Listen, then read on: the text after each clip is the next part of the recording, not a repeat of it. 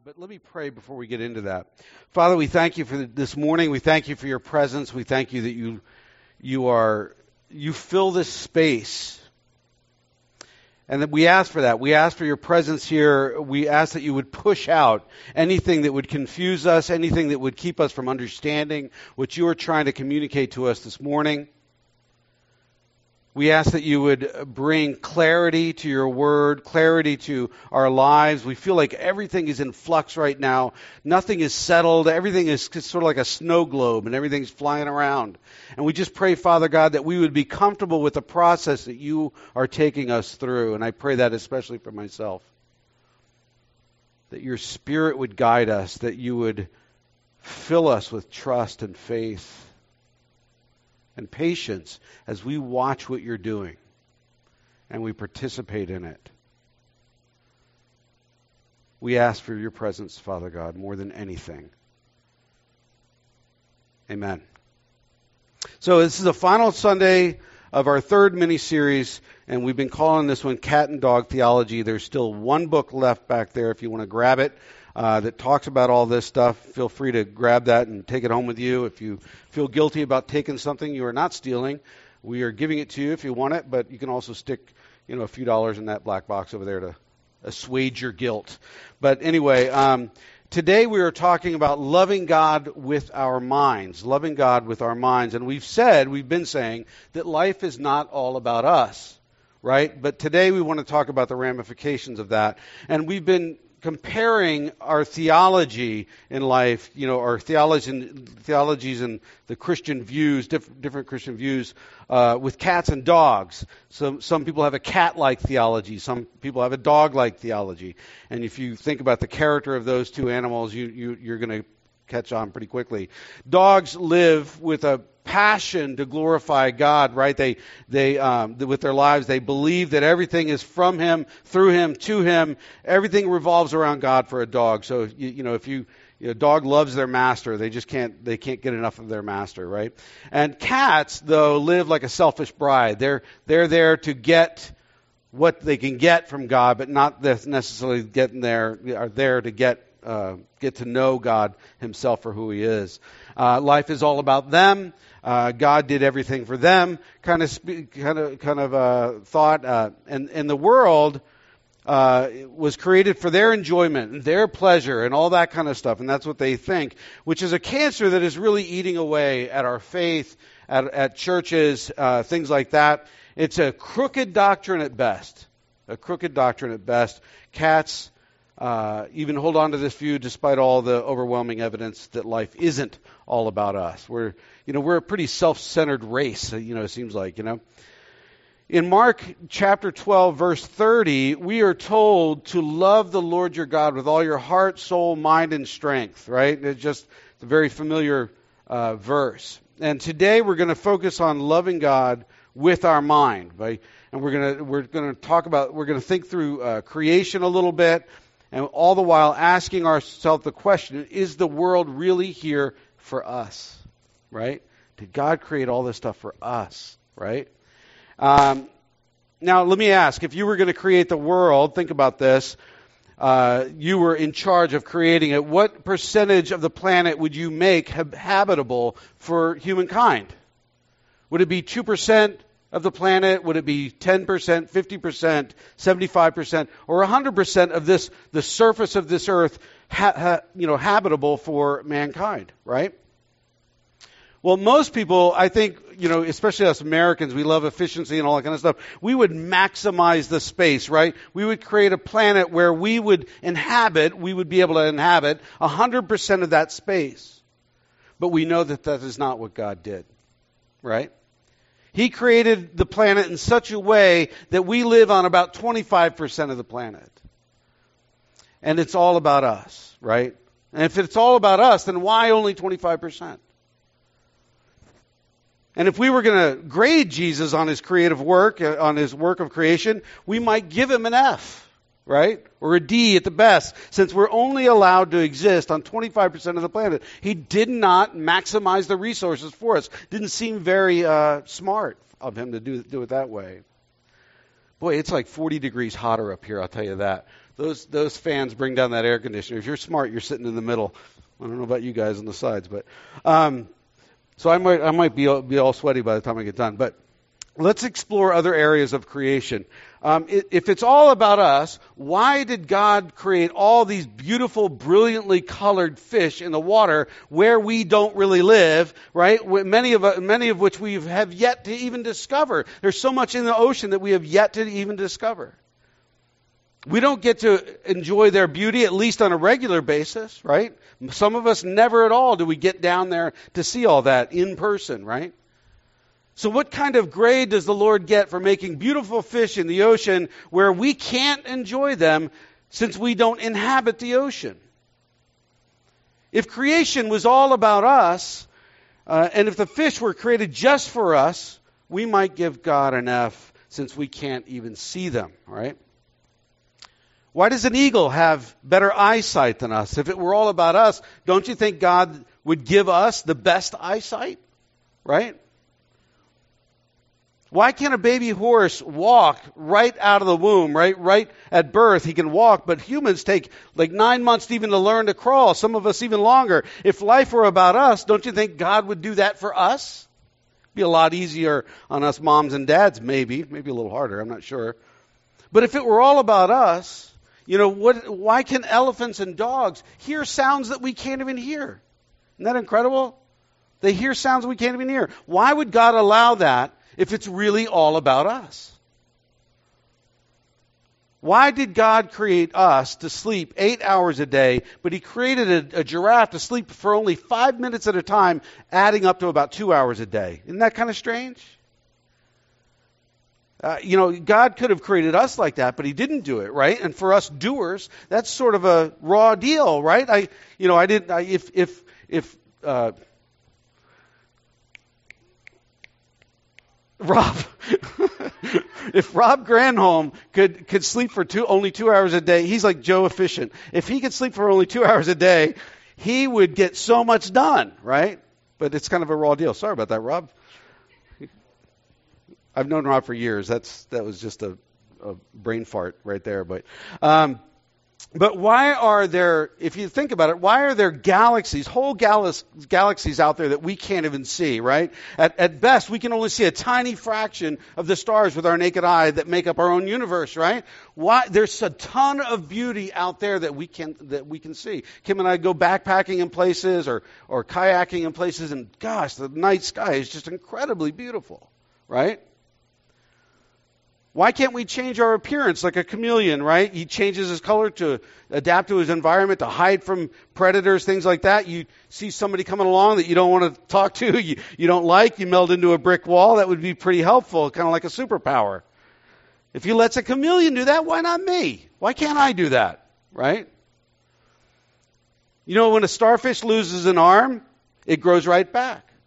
You know, and, and that lost arm actually can grow other arms and become a whole new starfish. Isn't that kind of interesting? The, see, we have to agree that the world would be a lot better place if I could hack off my limbs and populate the army, the, the world with armies of Jason. We can all agree on that, that the world would be much better if there were lots of me's around. And if you're honest, you would think the same thing about yourself. If God did that to the starfish, why couldn't he have done that to us? Right? Why do we have to go out, go around without an arm or a leg if we get in an accident and lose it, lose it for the rest of our lives? It doesn't seem to make sense. Why can't we say, you know, hey, I really like myself. You know, look in the mirror like, mm, I'm a pretty good guy. Just hack off an arm and grow another Jason, right? Why, why can't I do that? Why can the hummingbird go 60 miles an hour in full flight and Usain Bolt tops out at 28 miles an hour? I think he's the fastest guy on the earth, right? Whatever he is, whatever he can do. If life was all about us as human beings, why didn't God create us that way? We might give him an F on that one. See, if we're using our minds and, and, and life is really all about us, we might give God a bad grade. We might give him an F. But here's the good news life is not about us. It's not about us. Now, think about that because I guarantee you, you think you're pretty special. Right? I think we think that humankind is so special.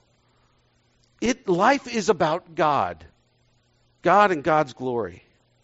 And we see this clearly in two passages found both in Romans and in Revelation. Let's start with the Romans passage, uh, chapter 11, verse 36, which says, For from him and through him and to him are all things. To him be the glory forever. Amen. For from him and through him and to him are all things. To him, God, be the glory forever. Amen. So from God, through God, to God are all things. everything, everything revolves around Him. It doesn't say some things or it doesn't say most things. It says all things. All things. Everything in this earth. Everything in the cosmos, right? Everything, every pencil, every chair, every cloud, every star, every person, uh, every bird, everything is from Him. In other words, God created them. If you don't believe that, you're going to have a hard time in your walk of faith. God created them. And everything is through him.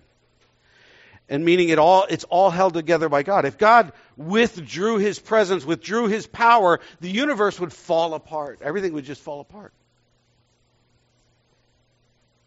Everything is to Him, right? All things are designed to point us to God. Everything in this world, in this universe, in this cosmos is to designed to point us to God. Every hair on your head is designed to point us to God. Every cell in our bodies is designed to point us to God. Every fish, every sunset, every sunrise was created to point us to God. That's what Romans in the first few chapters of Romans says. Everything revolves around Him everything.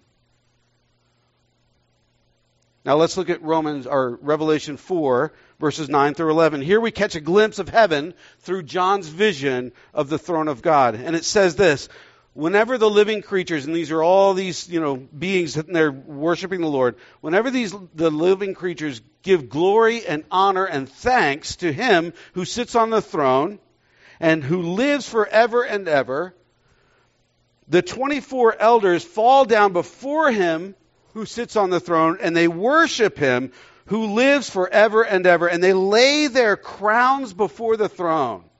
And they say this, and this is important. You are worthy, O our Lord, our God, our, our Lord and God, to receive glory and honor and power, for you created all things and by your will they were created and have their being. Let me, let me read that twice. You are worthy, our Lord and God. See, this is what America has given up.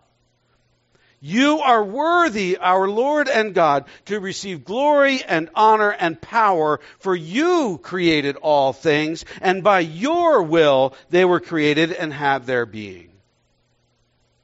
Amen. Now, in the original Greek, the phrase by your will can be easily be translated for your pleasure. And I would imagine both of those, those uh, definitions were rattling around in their brains as they first read this. You know, by your will, for your pleasure. You willed this because you wanted to. Because you liked it. God created everything for His pleasure. Amen to that. Everything has its being for God's pleasure. We're here to please Him. We're here to please Him. And that's why Paul says in 2 Corinthians verse 5 verse 9, he says, "So we make it our goal to please him." Do you make that your goal every day when you wake up to please God? Man, if you could if you could make that your goal, holy smokes. Right? We make it our goal to please Him whether we are at home in the body or away from it. We make it our goal to please Him. What a great verse to memorize, right? That's our goal, and that's our purpose in this world to please God. Created for His pleasure. That's what we are.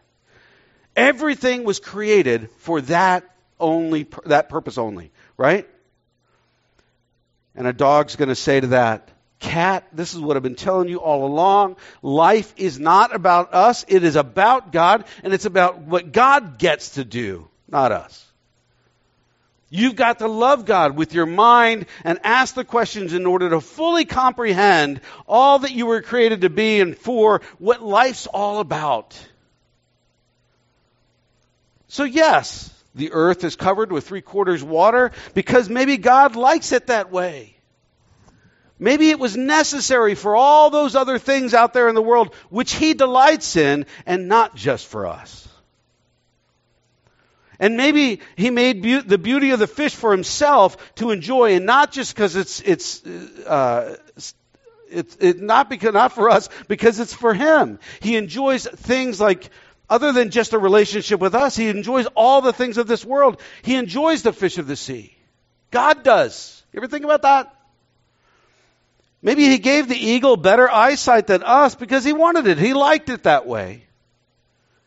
It brings him pleasure to have elephants and dogs hear th- sounds that we can't even hear because he loves the diversity of creation. He created us to sleep for eight hours a day, a third of our life, maybe to remind us that we are not God, and to keep us humble and to, to learn to depend on Him instead of, you know, to always be into, independent and always constantly be doing things in our own strength.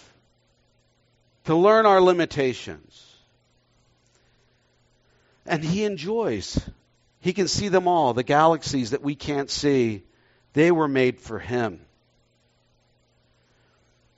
And he has the chameleon change colors and not us, maybe so we won't be so preoccupied with what we look like on the outside, which we still are.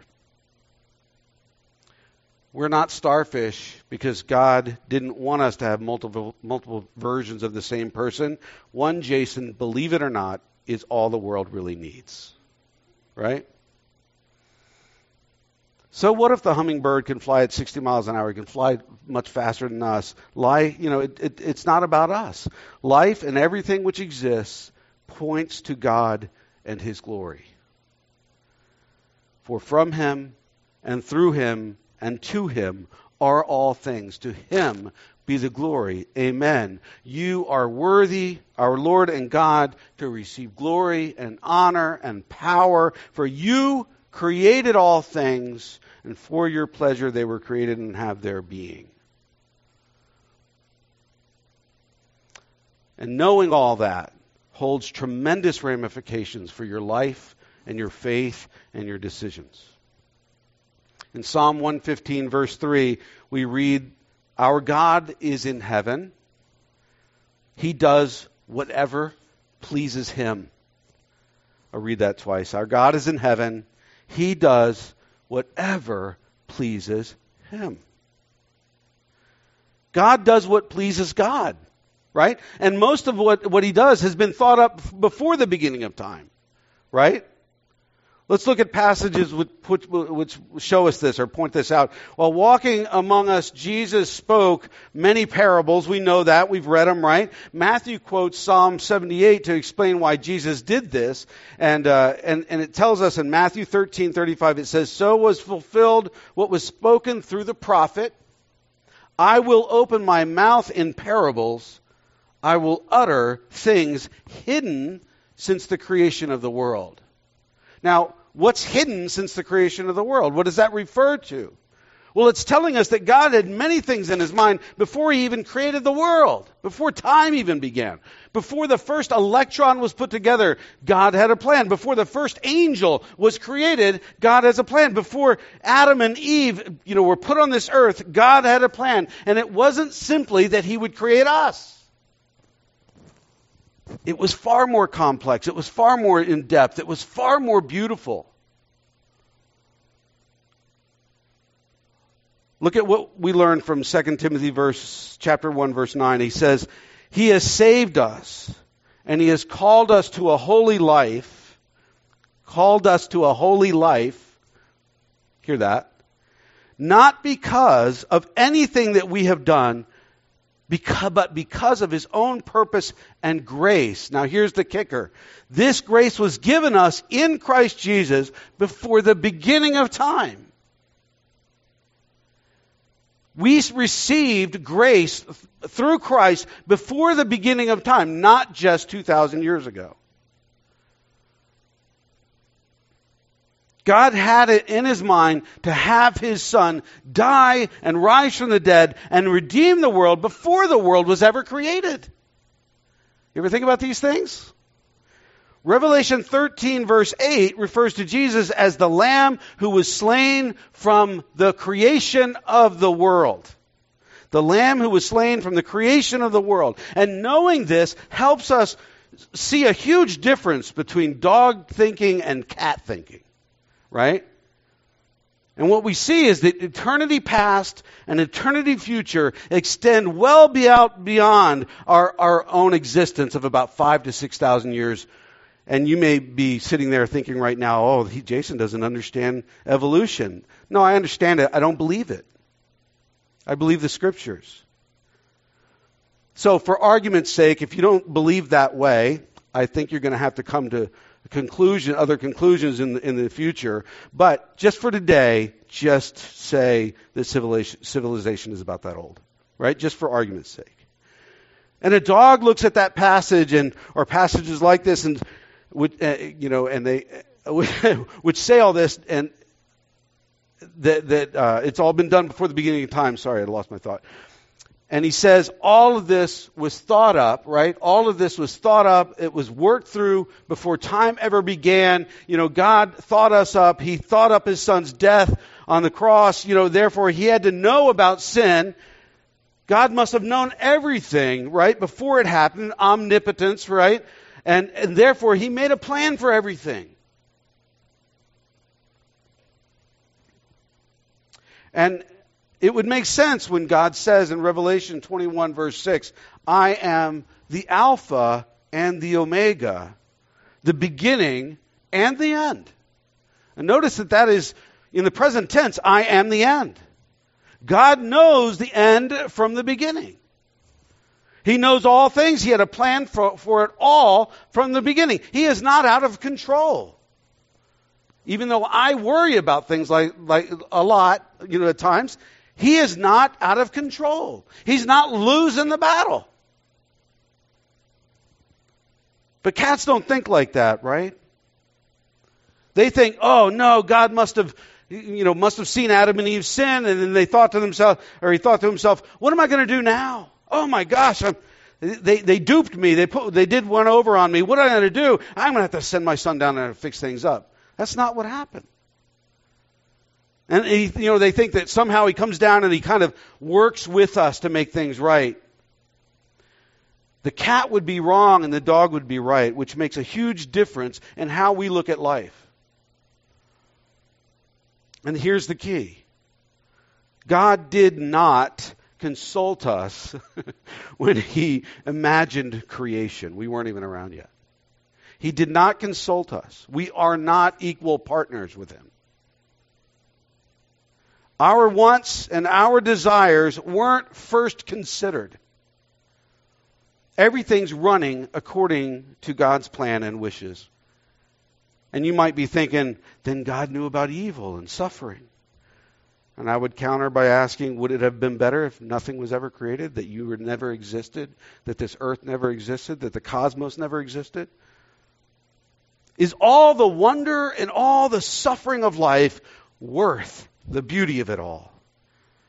Including the ability to love and receive love and be in relationship with each other and with our Creator.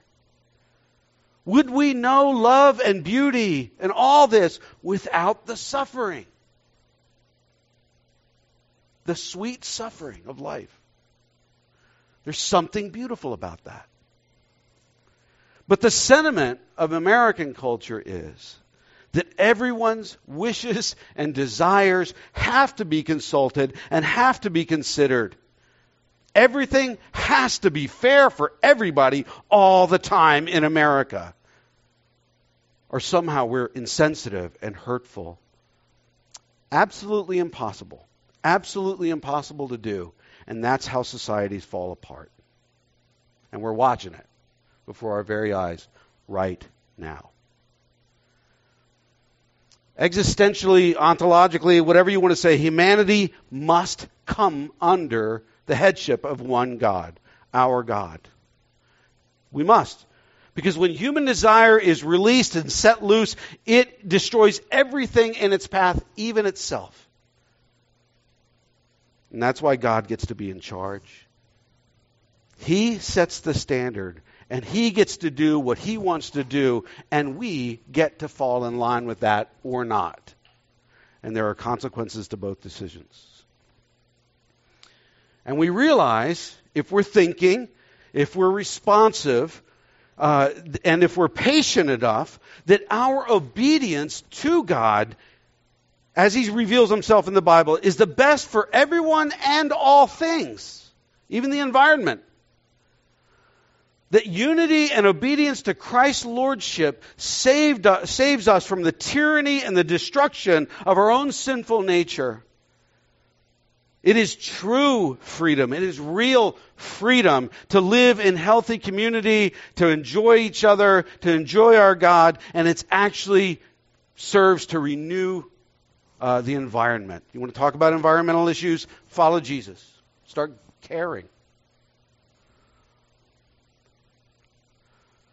God gets to do what God gets to do. He is in charge.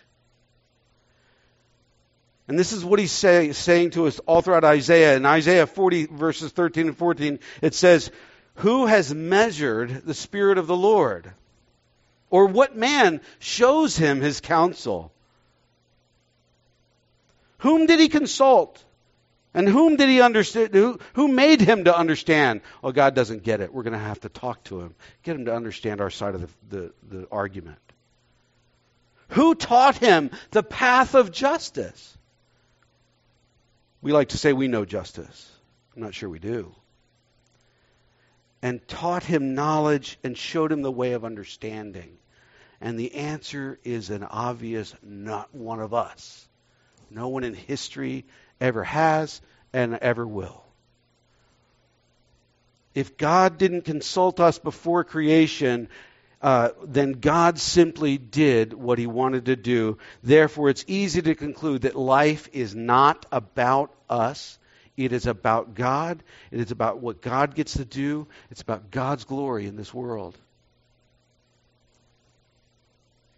So let's look at three passages which we can now understand in a new way if we adopt this line of thinking. Our first is found in Ephesians chapter 2 verses 6 and 7, which gives us a new understanding of heaven. It says, "And God raised us up with Christ, and he seated us with him. This is your position in Christ as a Christian in the heavenly realms in Christ Jesus, in order that, now stop there for a second, and we notice those three words, in order that, it tells us that there's a purpose clause, that there's a reason why we are saved, and here is where we find out what that reason is. It says, in order that, in the coming ages, he, God, might show the incomparable riches of his grace expressed in his kindness to us in Christ Jesus.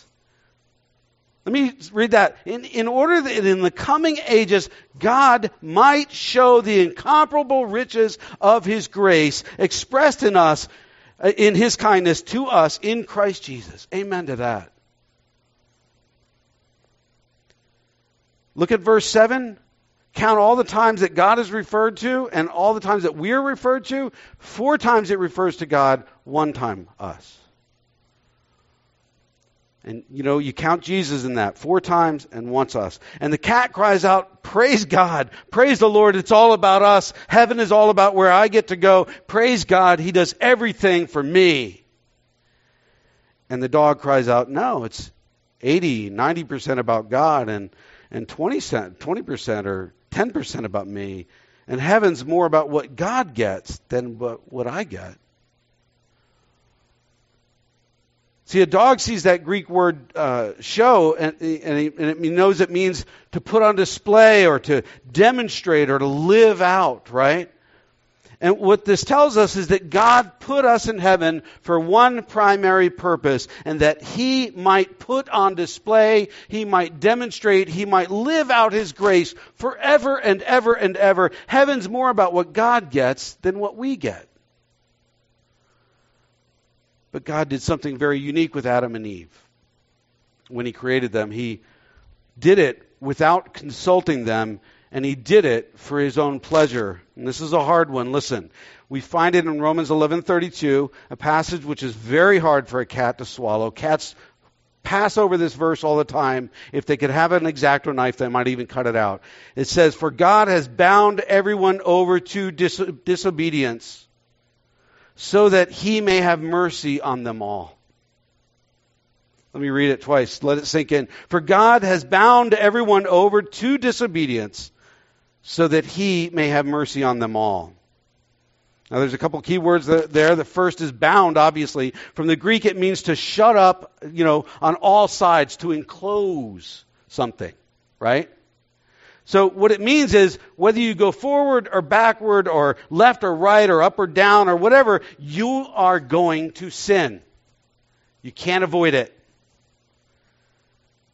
God doesn't force you to sin, but you, you do it of your own free will, right? But we've been in, put in such a, a position that we will sin always in this life.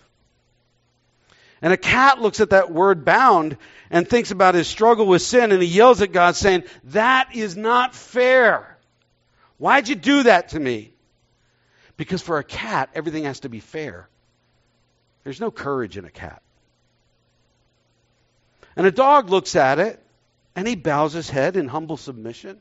And he recites Job 13:15. He says, "Though he slay me, though he slay me, I will trust in him."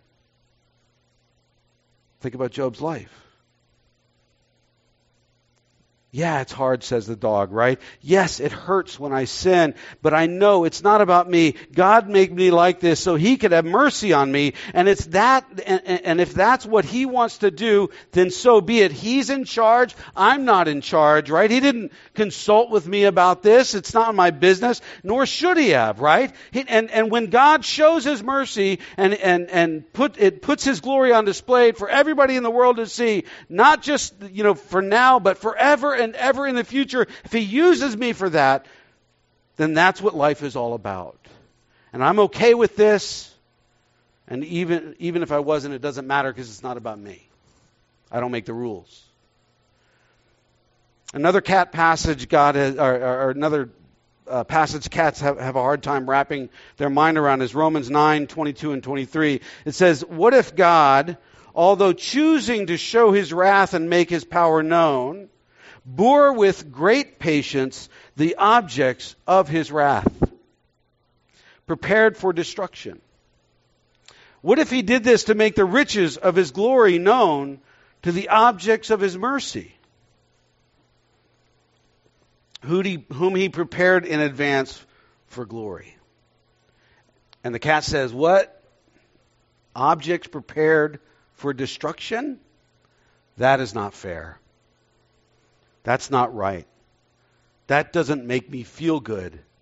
That shouldn't be in the Bible. That part of the Bible is not God's word for me, the cat says. If they focus on that passage, they go into shock. So they just simply skip over it and they go to verses that they like and they refuse to think deeply about what God has wanted to do from, for, since the beginning of time, since before the beginning of time. They can't even fathom working in a paradigm where people aren't consulted or don't have an equal say with God. Cats do read Romans 11:36 that everything is from him and through him and to him, but they never thought of the implications of that before, what it means, uh, you know, to their theology, and they always read it. They might say it out loud correctly, right? They might say the words correctly, but in their heart, they read it as if they're saying, "For from us and through us and to us are all things." And when we understand that everything revolves around God, we gain a new appreciation for what it means to call Him Lord. And that's what we're missing right now in American, at least American Christianity. I don't know about the rest of the world, but we are missing that part. And it's becoming more and more evident to us all the time. He didn't consult us. He's in charge. He calls the shots. He's totally and absolutely in control. And that drives home the concept once again life is not about us, it is about God, it is about God's glory. So some of us have really lived in this boxed in theology, which has caused, caused us to view life from a sort of a distorted angle, and, and as a result, we've not seen very clearly in our walk with Christ. And I hope that we can start to do that. So that ends our 12 weeks, talking about the whole story of God. This is a mission series, but I've not called it a mission series yet until just now. Because when I say it's a mission series, you categorize it. Missions is everything. The mission of God to God's glory. That's everything. That's what we're supposed to be about, right? So it doesn't end our devotion to this story. It's, it's our call, we've seen that it's our call to go and reach the nations for the glory of God. And we've all got to wrestle with how do we do that? From our own Jerusalem Acts 1 8, right? Our own Jerusalem to the, you know, the eastern main line, right? To our Samaria, which might be Philly and all the internationals living there in that, in the city, to the ends of the earth in Morocco and Indonesia and Bangladesh and Syria and Lebanon or wherever our focus as a local, uh, you know, body of Christ falls, wherever God leads us to be involved. I hope we've seen the difference between a God centered theology and a people centered theology. I hope we're becoming more aware of what it means to live for God's glory in daily, practical ways, to make different decisions. Much of which starts with just simply placing God in the center of all things, where He is supposed to be. He is supposed to be on the throne of my life, the supreme ruler, the supreme creator of all things, worthy of all my worship and praise in everything that I think, say, and do, and all my money, and my house, my children, and my family, and my wife, and all of you guys, and our relationships. We've seen the task in this series of the church of God to reach all the nations and that that is traced from Abraham's call back in Genesis 12 all throughout the body of the scripture, right? And reiterated by Christ in Matthew 28 in the Great Commission. We've seen all that and it culminates in a revelation when all the tribes and all the tongues and all the peoples and all the nations worship God at the throne as we see in Revelations 5 and 7 and other places. God is king with the right to establish purpose for us. Jesus said in Matthew 24, 14, and this gospel of the kingdom will be preached to the whole world as a testimony to all nations, and then the end will come. So the end's not coming tomorrow because all those nations have not been reached. I can tell you that much. So, as grateful, obedient dogs, we've found a treasure in Jesus. We willingly give our all in life to gain that treasure. That's what we fight for. It's just to gain that treasure. When Christ is glorified at the center of our lives, we can say with all integrity, I will go anywhere, I will do anything, I will say anything for the sake of your glory, Lord Jesus. And if we can do that, if we can get to that point, then we will understand Revelation 5 and what they're saying and singing in that chapter. So I want you to bow your heads with me right now, and I want to pray the sentiments of Revelations chapter 5 and chapter 7. Bow with me. Lord Jesus, you are worthy to take the scroll and to open its seals because you were slain. And with your blood, you purchase for God persons from every tribe and every language and every people and every nation. You make them to be a kingdom of pre- kingdom and, a, and priests to serve our God, who will reign on the earth. Worthy are you, the Lamb who was slain, to receive power and wealth and wisdom and strength and honor and glory and praise.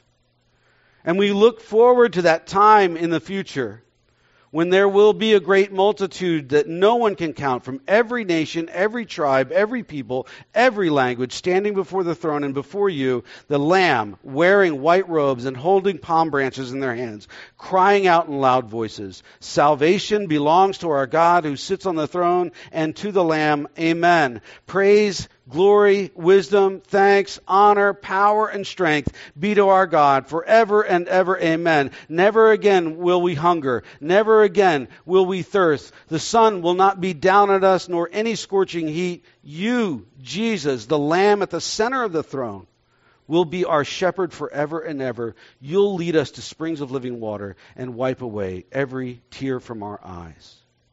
That's what we look forward to, Jesus. And we remember your sacrifice right now, today. As we come to the Lord's table, we remember what it means. We remember how you sat in that upper room and you broke bread and you said, This is my body broken for you. Eat this in remembrance of me. And you took that cup of wine and you said, Drink this. This is my blood. Drink this in remembrance of me. And we don't want to do that flippantly anymore.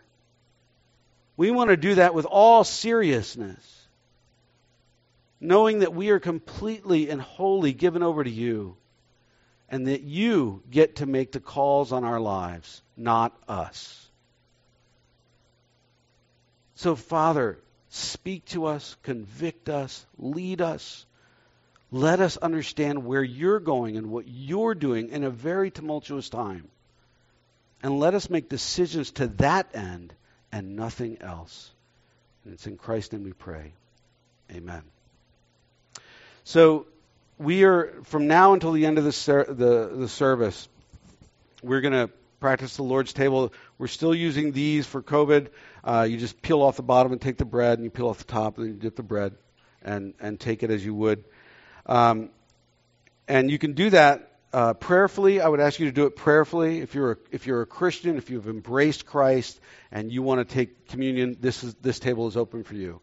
Uh, if you need to confess something, uh, Dawn will be up here to pray, I think, and she she can pray for you. Um, if you want somebody to pray for you, uh, if you need to make a phone call and ask for forgiveness from somebody, do that right now.